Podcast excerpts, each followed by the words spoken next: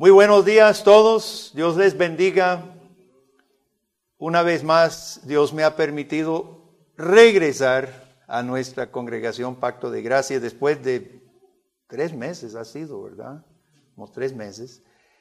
Un saludo para todos los que nos escuchan y que el Señor les bendiga. En esta mañana vamos a leer de Primera de Pedro 1, del 1 al 8. Dice así la palabra de Dios. Pedro, apóstol de Jesucristo, a los expatriados de la dispersión en Ponto, Galacia, Capadocia, Asia y Bitinia, elegidos según la presencia de Dios Padre en santificación del Espíritu, para obedecer y ser rociados con la sangre de Jesucristo, gracia y paz os sean multiplicadas.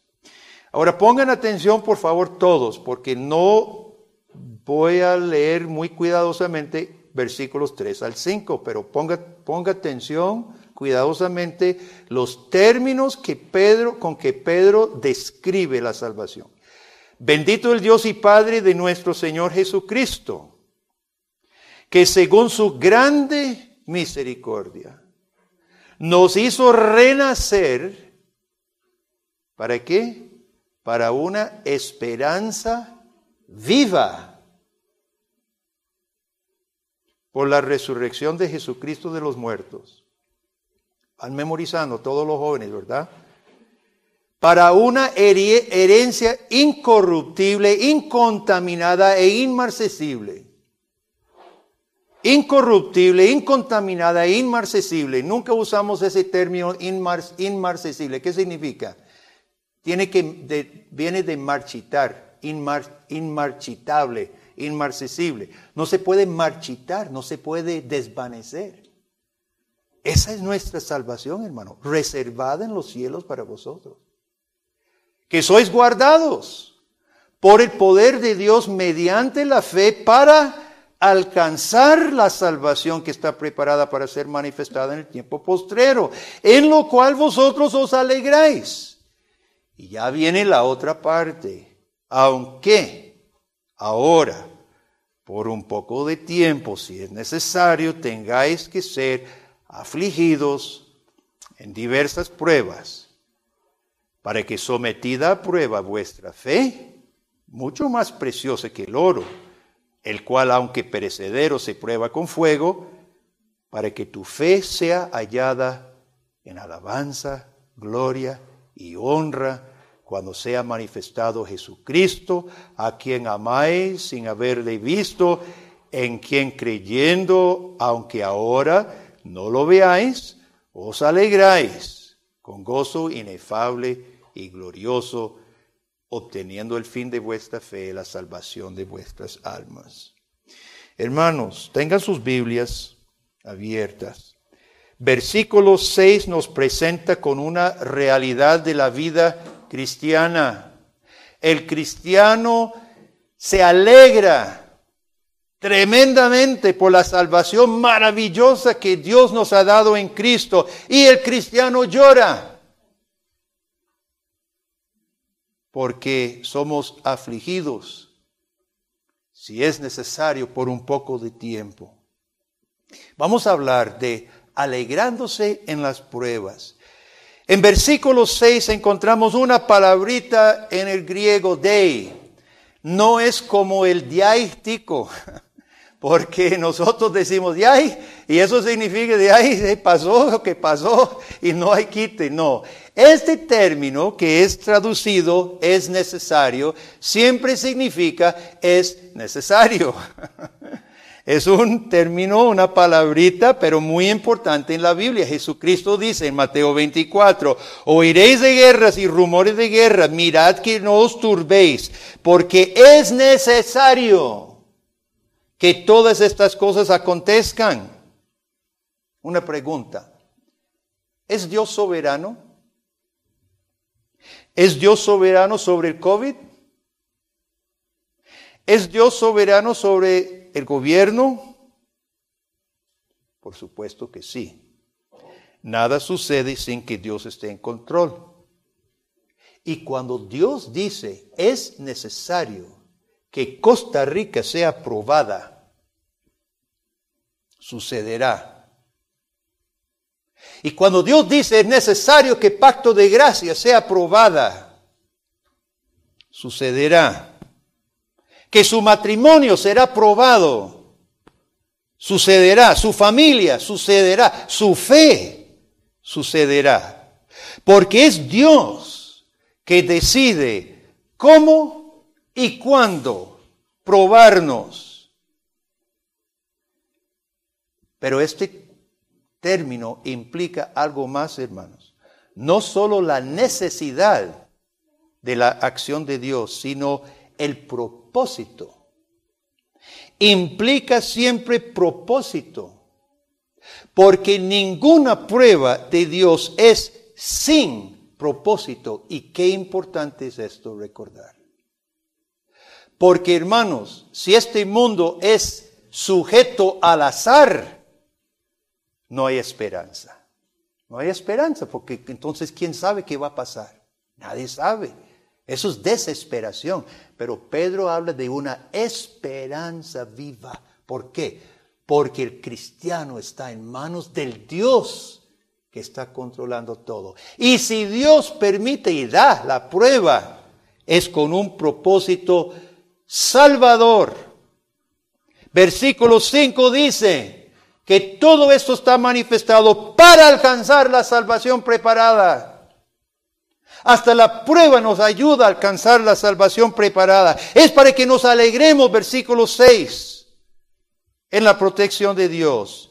Versículo 7 es para alabanza, de gloria y honra a Jesucristo. Hermanos, seremos probados en nuestro propósito de servir a Dios y no a nosotros mismos. ¿Sabe por qué? Porque hay tentaciones para usted y para mí.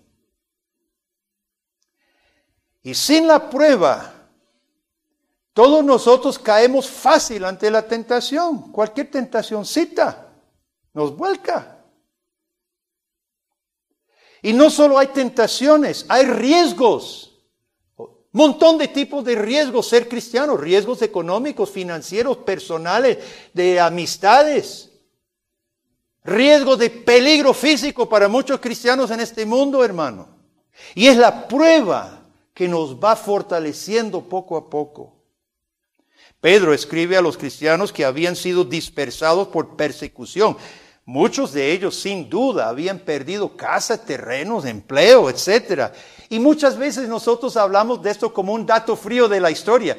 Yo mismo he enseñado historia de la iglesia y decimos, sí hermanos, cuando hubo persecuciones, los cristianos tuvieron que huir y abandonaron sus casas, como si fuera, como si fuera sociales en el colegio, que se estudie algún dato hermanos, hasta que nos sucede a nosotros. Entonces cobra vida lo que Pedro dice cuando dice los dispersados, los afligidos. Entonces ya no es simplemente un dato de algunos cristianos en el pasado, ahora el texto me habla a mí y me une al pueblo de Dios durante toda la historia que ha pasado estas cosas en este mundo. Así que hermanos, pongamos las pruebas en, la perspectiva correcta según el pasaje. Primero, la prueba tiene un propósito muy saludable. Y ese propósito es que, versículo 7, es que nuestra fe sea hallada en alabanza, gloria y honra cuando sea manifestado Jesucristo. Hermanos, esto es nada menos que un enfoque escatológico. ¿Cuántos dicen aleluya? Bueno, hemos hablado mucho de un enfoque escatológico. Todo el libro de Apocalipsis hablamos de eso, hermanos. De ver nuestra vida a la luz de toda la historia hasta el fin, que, cuando va a venir Jesucristo, hemos, hemos dicho eso muchas veces desde este púlpito, debemos vivir cada día a la luz de la venida de Cristo. Eso es un enfoque escatológico. Escatológico significa el fin, ¿verdad? Escatón. Ese es un enfoque escatológico y es el problema.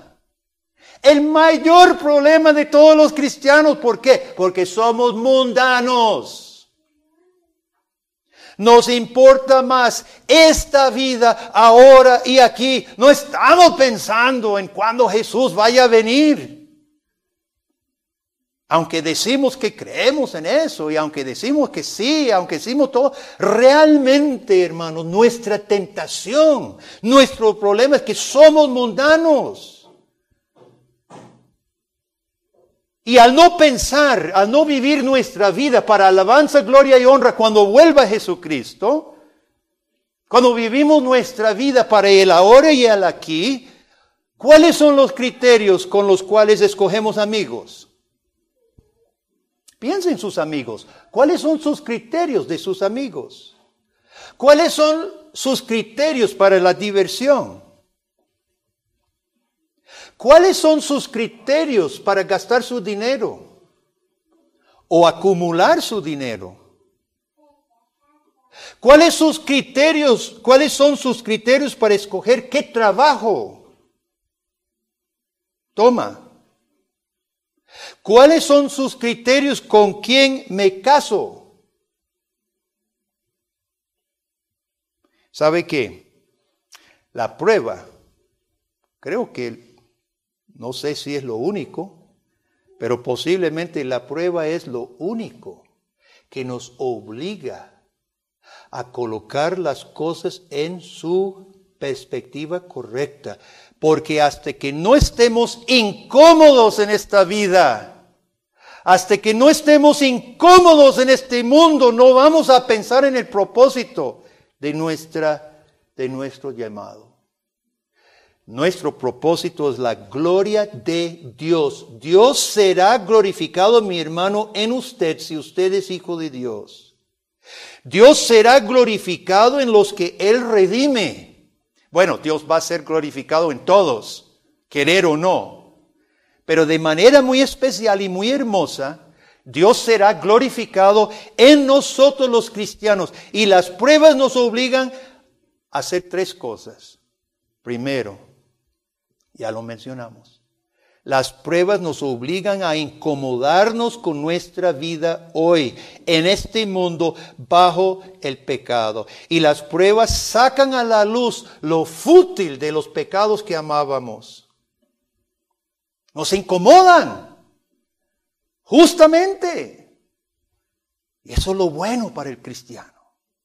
Segundo, las pruebas nos ayudan o nos impulsan a reconocer nuestras propias flaquezas y faltas de poder resolver. Muchas veces las pruebas, ¿sabe? Dios utiliza nuestros esfuerzos vanos para resolver algún problema que tenemos y fracasa y más bien metemos la pata y sale peor todavía y la prueba es precisamente para que nos para que entendamos de que yo no pueda, puedo resolver. En tercer lugar, nos impulsan a clamar por ayuda al único, al único Dios quien en Cristo nos redime y Él es nuestro refugio. Me gustan esas palabras de nuestro Señor. Venid a mí, todos los que estáis trabajados y cargados, yo os haré descansar. Tomad mi yugo sobre sí y aprended de mí que soy manso y humilde de corazón. Y hallaréis descanso para vuestras almas, porque mi yugo es fácil y ligera mi carga. Las pruebas, hermanos, nos mandan a Jesucristo. Segundo, poniendo la prueba en perspectiva, versículo 7 dice, porque sometida a, a prueba, este término probado, hermanos, significa la prueba de, lo, la genuinidad, prueba lo genuino, la autenticidad. Y Pedro utiliza el oro. Usted sabe cómo se prueba el oro. No se toma algo de oro y se rasca un poquito y se dice, sí, sí, brilla, debe ser oro. Así no es. ¿Cómo se prueba el oro? Usted sabe bien. Se derrite porque solamente por la física que Dios colocó en este mundo, solamente el fuego que derrite la forma del oro, puede ser un nugget de oro, y hasta que sea un charco sin forma, donde las impurezas flotan, sacan, se sacan. Solo así el oro se prueba. Este término implica llegar al fondo de lo genuino, a ver si es cierto. ¿Qué prueba en el cristiano las pruebas de Dios, hermano? ¿Qué está probando Dios? Hablemos de la pandemia como una prueba general que todos estamos llevando. Para algunos es peor prueba que para otros. Yo he escrito en mi blog, y como nadie es profeta en su propia tierra, probablemente muchos de ustedes no han leído mi blog. He escrito en mi blog qué es lo que el COVID está probando para el país. Los gobiernos del mundo han sido probados, su, eficiencia, su preparación, muchas cosas de los gobiernos. Nosotros no estamos bien. El COVID viene a probar el gobierno de Costa Rica y mire, el tiempo dirá cómo salimos de esto. El COVID viene, a probar las sociedades. Yo no veo arrepentimiento. Yo no veo arrepentimiento, veo más bien arrogancia veo prepotencia, veo más rebeldía. Y nunca Dios nos va a sacar de esto, hermanos, escogiendo un camino antagónico a, sus, a su voluntad. Es doblar rodillas lo único que nos va a sacar de esto. Pero hablemos de los cristianos, hablemos de nosotros. Los que son casados en nuestra iglesia, ustedes tomaron votos de amarse en las buenas y las malas. Y en un tiempo pasado los novios fueron a su boda, estaban felices y se colocaron los anillos o la ceremonia que fuera. Y ustedes prometieron amarse en las buenas y las malas. Y usted, usted quería decir eso. Usted, usted realmente eh, eh, intentaba decir eso. Pues viene el COVID. Y ahora Dios los manda a los dos a la casa. A verse todos los días, todo el día, a ver si es cierto. Yo leí una, una cifra triste, hermanos, que durante la pandemia se ha disparado las separaciones y los divorcios. Maridos, usted ha asumido bajo, bajo, bajo crisis, bajo bajo circunstancias adversas para todo, usted ha asumido proveedor y protector como Dios creó a Adán a ser y le dio su orden aún antes de estar Eva, de ser proveedor y protector. Usted ha dado liderazgo firme, liderazgo sensato en su casa. Esposas, ustedes han asumido, recordando lo que dijo Dios, cuando dijo, no está bien que el hombre esté solo, le ayudaré, ayuda idónea.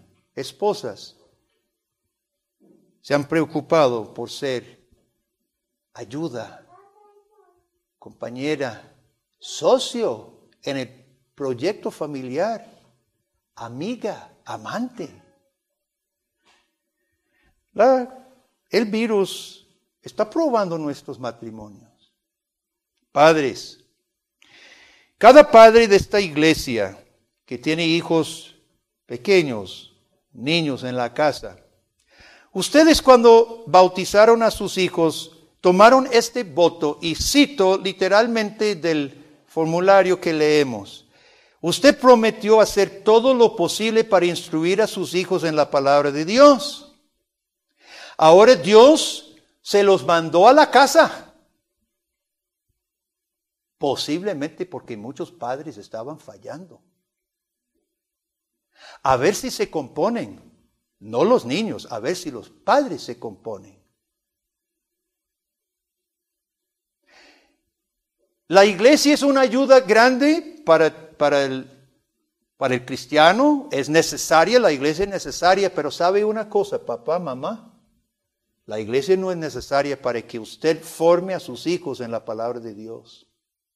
La iglesia no es necesaria. Han habido cristianos bajo circunstancias adversas que no tenían el apoyo de iglesias o buenas iglesias que sacaron hijos temerosos y siervos del Señor. El problema de hoy, el problema de Costa Rica hoy, son hijos mundanos en su actitud y su práctica. Y eso no es culpa de las iglesias. ¿Sabe por qué estamos teniendo la crisis social que estamos teniendo, hermanos? Porque a pesar de que haya muchos religiosos en Costa Rica, pocos son los padres instruyendo a sus hijos en la ley de Dios. La ley de Dios que habla de todo Habla de gobierno, habla de justicia, habla de finanzas, habla de economía y habla del pecado. Y usted se ha dado cuenta, hermanos, ¿cuándo fue la última vez que usted escuchó la palabra pecado en las noticias o lo leyera en el periódico? No se encuentra. Ya no tenemos un concepto de pecado ante Dios. ¿Cómo va a haber solución? Olvidémonos de algún político mientras no se entienda, hermano, que nuestra vida está delante del rostro de Dios y es a Él que tenemos que darle cuentas. Esta institución donde estamos reunidos, esta institución secre, tiene el propósito de fortalecer la familia, precisamente porque enseña las materias alrededor de la ley de Dios, la palabra de Dios, la voluntad de Dios y la única solución que es Jesucristo. En tercer lugar, la pandemia ha venido a probar dos prácticas claves del cristianismo que señalan dónde está nuestro corazón.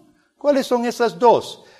Nuestra conducta en cuanto a guardar el día del Señor y el diezmo para los que no han perdido su trabajo. Ambas cosas nuestra práctica con el día del Señor y nuestro dinero, ambas cosas son un termómetro de la condición de mi corazón. Todo cristiano ha hecho una promesa delante de Dios y delante de su iglesia de crucificar la carne y presentar su vida como sacrificio vivo al Señor. Ahora Dios nos privó de muchas comodidades, nos privó de poder reunirnos mucho, nos privó posiblemente de otras cosas para ver realmente dónde está mi corazón. Hemos seguido, y le pregunto personalmente, querido amigo, ¿ha seguido consagrando este día a pesar de, los, de las anomalías? O como no hay culto allá en el Carmen, entonces se volvió otro día como cualquiera. Eso dice mucho de su corazón. Hemos apartado nuestro eh, diezmo y dinero para el reino de Dios. Hemos mejorado nuestro tiempo de devocionales. Posiblemente hemos tenido más tiempo en casa con todos los cierres, etcétera. Es para que, para que hayamos leído toda la Biblia en estos seis meses. Hemos aprovechado para que nuestros hijos sepan más de la Biblia. Le hemos leído la palabra de Dios, hemos buscado recursos para ellos. Hemos aprovechado para, para conversar con el, con el vecino, aprovechando lo que está pasando, hermanos, para dirigirla con, claro, con mascarilla y distancia social, ¿verdad? Eh, poder hablar con el vecino de estas cosas. Mire, si usted es cristiano y siente que la prueba lo ha fortalecido, si usted me dice a todo eso, sí, hermano, sí, he crecido, sí, me he dado cuenta entonces, hermanos, dale gracias a Dios porque la prueba cumplió su fruto positivo en usted. Y posiblemente para usted pronto la prueba va, a pasar. Pero si usted siente que no está pasando la prueba bien, no sé qué decirle. Ya usted sabe con lo que pasa con el oro, con las impurezas del oro. De hecho, hermanos, el oro se prueba dos veces bajo fuego. La primera vez se lleva las impurezas eh, grandes, fuertes, pero una segunda vez se somete el oro a fuego, a fuego más caliente, para que, se, para que salga perfectamente puro. No sé cuántos quilates, yo no soy joyero, pero para que salga perfectamente puro. Entonces, hermanos, mire, no sé si usted siente que no ha pasado, que no está pasando bien la prueba, no sé si, si su oración tiene que decir, Padre, sóqueme más. No sé. O lo otro es doblar rodillas y arrepentirnos. Y en este día, delante de, del Señor, hacer ese compromiso. En segundo lugar, yo no dudo de que Dios está zarandeando a su pueblo mientras también lo lo edifica soberanamente. Posible habrá miembros de las iglesias que nunca vuelven, ¿sabe? Su fe habrá sido probada y resultó falsa. No nos sorprendamos si esto ocurre. Y por otro lado, si en medio de la pandemia Dios hizo maravillas, y otras personas se convirtieron al Señor soberanamente, alabemos al Señor. Dios es soberano, Él zarandea a su pueblo por medio de las pruebas. La espada de la palabra es doble filo, corta ambas direcciones. En tercer lugar, las pruebas pueden resaltar la verdad de que usted creía que pertenecía al Señor, pero verdaderamente no. Esta prueba del COVID, de la pandemia, de no poder reunirnos, posiblemente lo llevó a usted a dar evidencia de que usted no es hijo de Dios. Tal vez usted ha manifestado que todo eso de cultos por Zoom o por Facebook no le interesa en lo más mínimo. Tal vez usted se dio cuenta que estaba más feliz no teniendo que pensar en el culto el domingo. Tal vez usted ha orado a Dios en que no cree, que nunca abran las iglesias. Si es así, le hablo al corazón, querido amigo. Si es así, la prueba también cumplió su propósito y desenmascaró su hipocresía. Y eso es positivo, porque viene la otra parte, hermano. Las pruebas de Dios siempre tienen un propósito positivo. Dios no tienta a nadie, sino aflige con un propósito positivo. Y esto es lo positivo para las pruebas, para el no cristiano, para el hipócrita. La prueba incomoda, la prueba duele, la prueba nos aflige, la prueba nos enoja. pero el infierno es un millón de veces peor.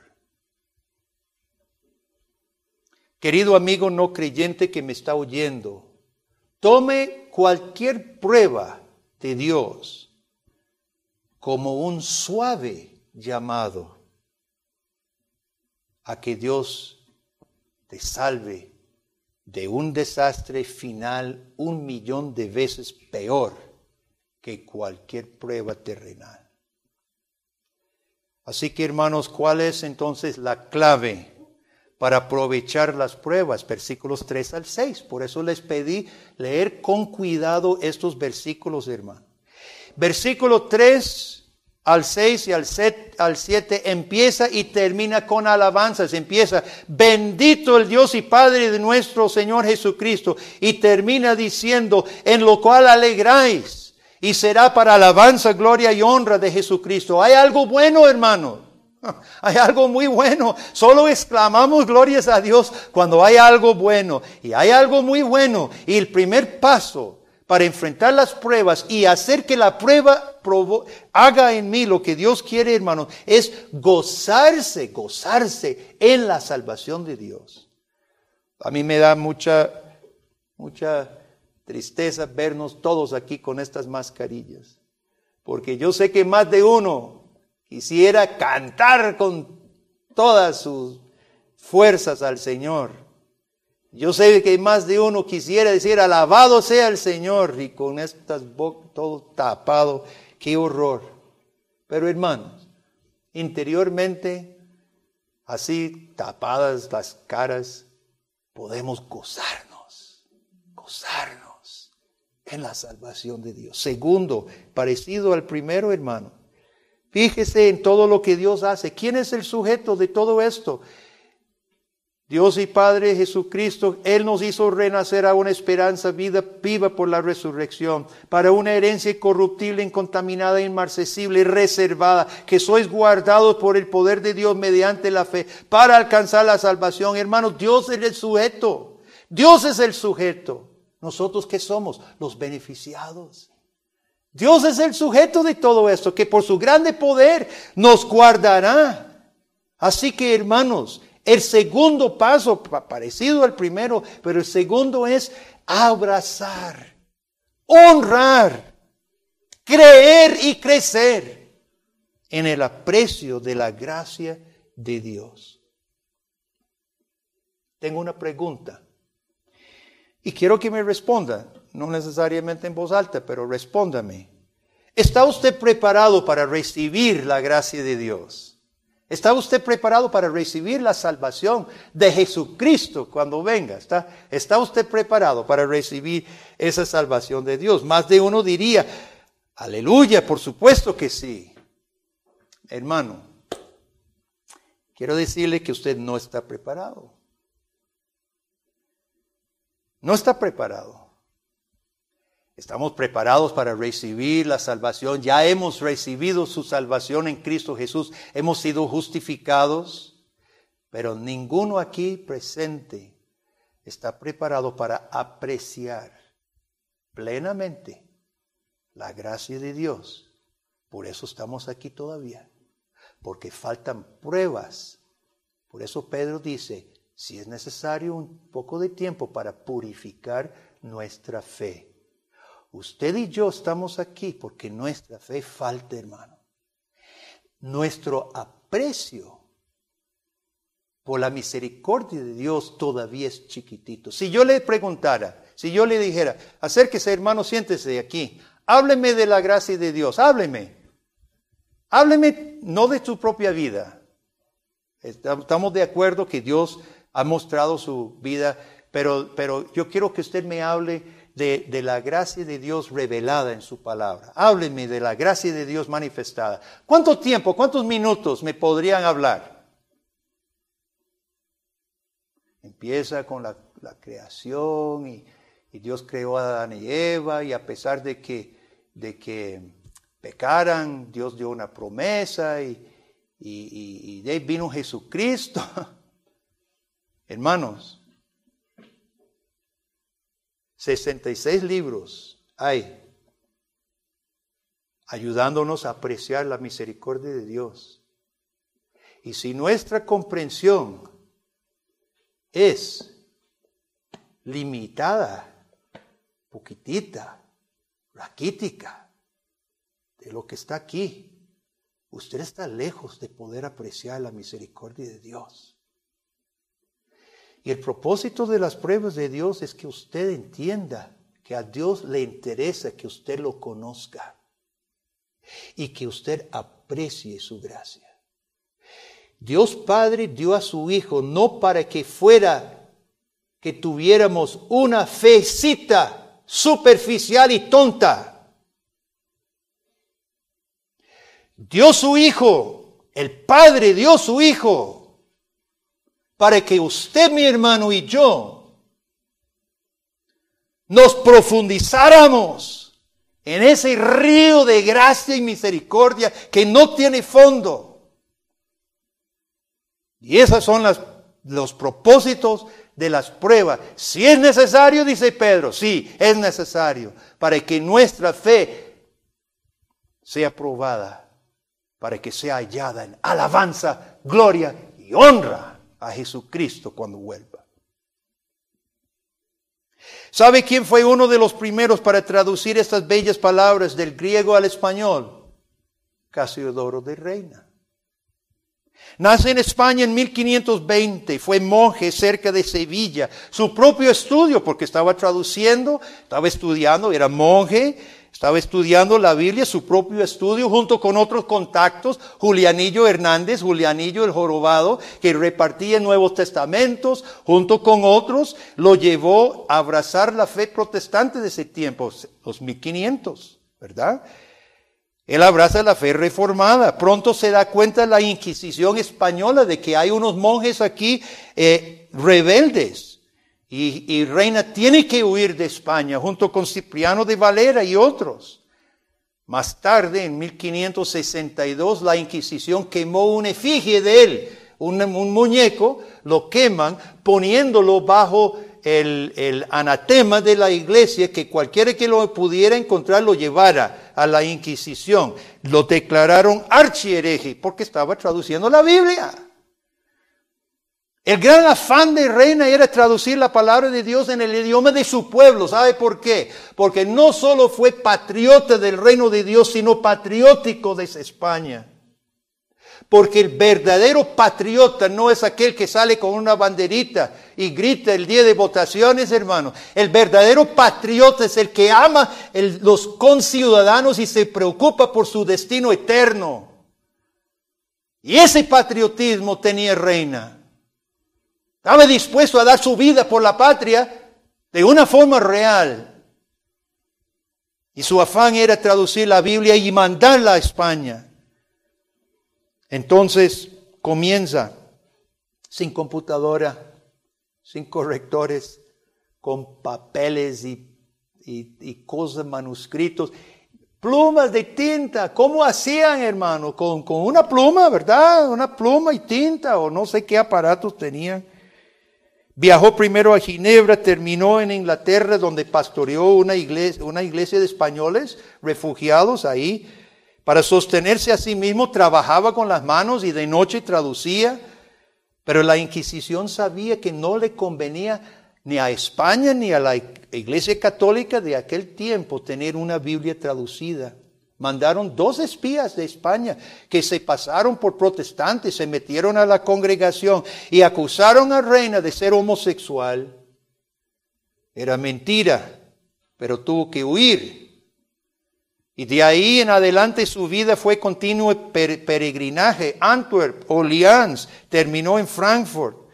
En Frankfurt finalmente reposa por, por varios años junto con su familia, trabajando de día en la industria de seda y en el tiempo libre y noche en sus traducciones.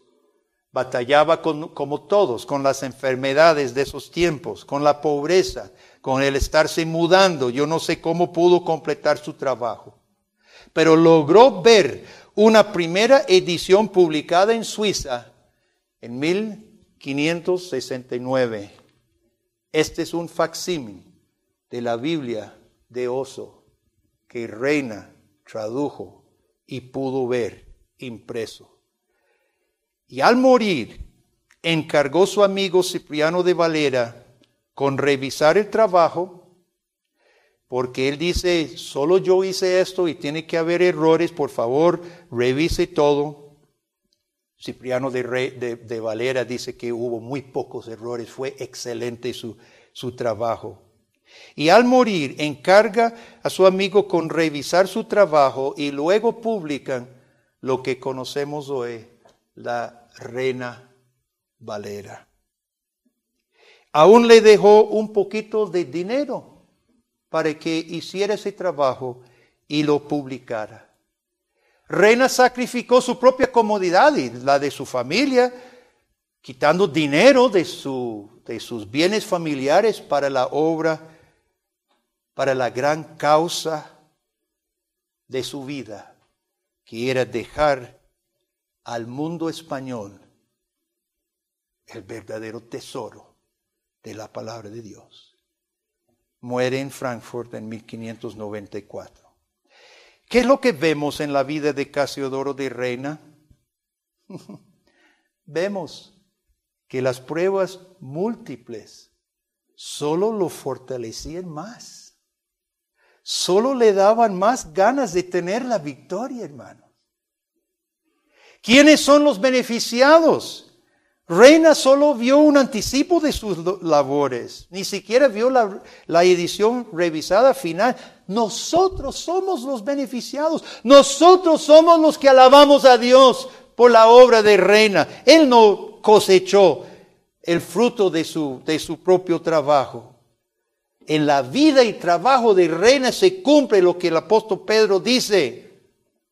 Se probó su fe y su fe purificada dio fruto para alabanza, gloria y honra de Jesucristo. Hermano, ni usted ni yo sabemos lo que Dios va a hacer con nuestras vidas cuando nos sometemos a las pruebas para que Dios nos purifique. Pero sí sabemos que Dios ha preparado en Cristo una gran herencia que está segura. No se preocupe, hermano. No se preocupe. Abandónese. Abandónese a su Señor.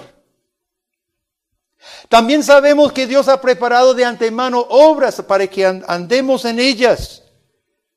Dios tiene obras importantes para usted en su reino. Dios hará también que apreciemos su gracia en Cristo, aunque sea pasarnos por pruebas. Y un día Jesucristo recibirá alabanza, gloria y honra en los suyos. Aceptemos las pruebas, hermano. Cambiemos las cosas que hay que cambiar. Reenfoquemos nuestra vida si es que se ha desenfocado. Reenfoquemos las prioridades, los compromisos nuestros. Y glorifiquemos a Dios. Amén. Oremos.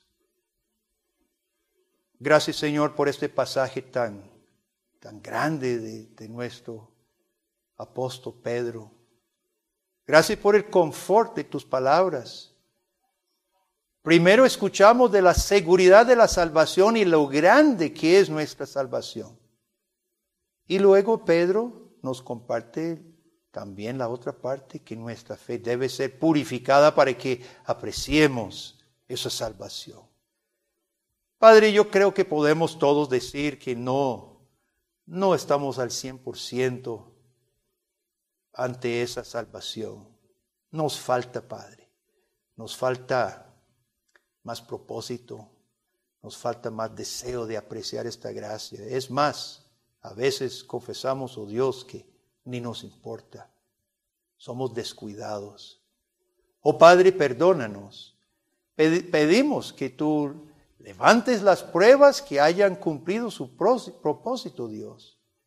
Y ante las otras pruebas que necesitemos, pues, que pronto cumplan su propósito en nosotros. Oramos dándote las gracias por la maravillosa salvación en Cristo. Amén.